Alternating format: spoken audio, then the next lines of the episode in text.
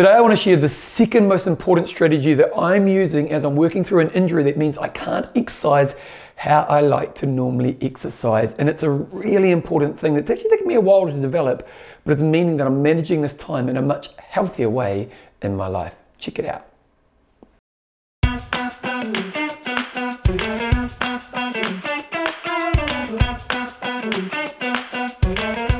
So a couple of weeks ago, I did a video on my back injury that I've recently had, and, and, unfortunately, it's a pretty serious back injury, which means I'm not able to exercise how I look like to normally exercise. And you know me, I love exercise; it's a big part of my identity. It's my career. It's, there's a lot of components in my life that are based around exercise. And in that last video, I talked about how, in my time of working through this injury, my main strategy is to do as little damage as possible, so that when I get back to normal, the road back's as easy as possible. Well, today I want to share another area that I've worked on probably in the last 10 years of my life that are really important in this moment in my life.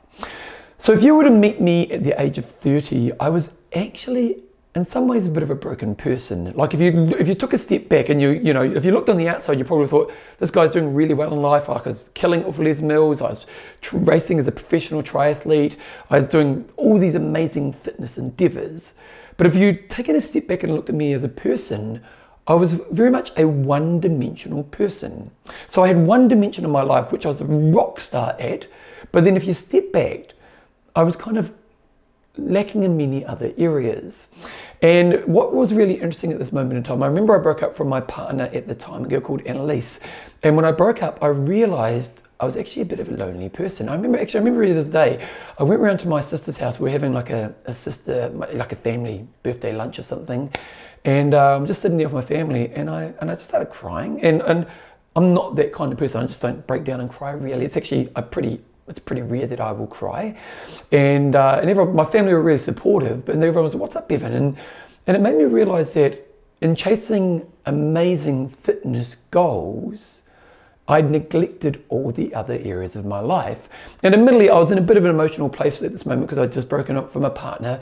But also in that time, because I'd been so singular focused on fitness goals, I'd neglected a lot of the friendships in my life.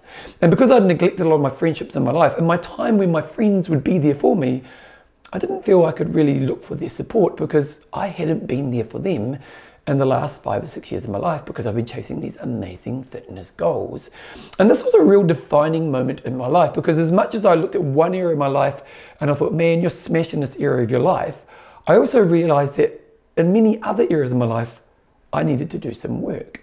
And I like to call this this concept of what are your esteem points. So at this moment in my life, my esteem point was exercise. I got all my self-esteem from exercise.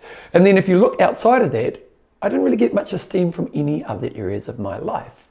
And so I'd almost created this dangerous place. And actually, if I think about where I am right now, like if I did the back injury that I have right now at around the age of 30, it would have been a massive threat to my life because exercise was my main esteem point. And if I took exercise away, who am I? Now, luckily for me at this time, I realized that I needed to create a shift in my life. And it was actually one of my main motivators for giving up Ironman Triathlon. Like at this point, I just started to race as an entry level pro. I was kind of going to that next level in my sport, but I realized my sport was not working for me. So I gave up Ironman Triathlon and I realized I needed to develop other sides of myself. So at that time, I started playing my piano. I started uh, started my running business. Started putting more time and commitment into the friendships and the relationships in my life, and I started doing some learning in other areas of my life. And what I wanted to do is I wanted to develop this idea of I've got a few esteem points in my life. And as we fast forward to 10 to 15 years later, nowadays my esteem points still are exercise. I still love to exercise and I still love to exercise to an extremely high level. It is still my fitness career, but I also have business. I have uh, my music, I have great relationships in my life, and I have some other endeavors around learning that are really giving me esteem points in my life. Now, why, why is this important in this moment in my life? Well, my back injury means that I'm not going to be able to exercise how I'd like to normally exercise in this moment. And because I've got other esteem points, there's two things that can happen. I get to redirect my energy to those other areas. So for example, at the moment with my piano, I'm trying to set some a bit more time into my piano playing each day, which means I'm going to progress in an area that I really love in my life. It also means I can spend more times on relationships and, you know, maybe even just developing some business things on the side as I'm working through this time. Now, it also means that I'm not desperate for exercise at this time. Because if I only had one esteem point and it was exercise, I'd probably make stupid choices because I couldn't let go of the thing that I need to let go of at this time. Now, as I'm talking about this, I want you to think about yourself.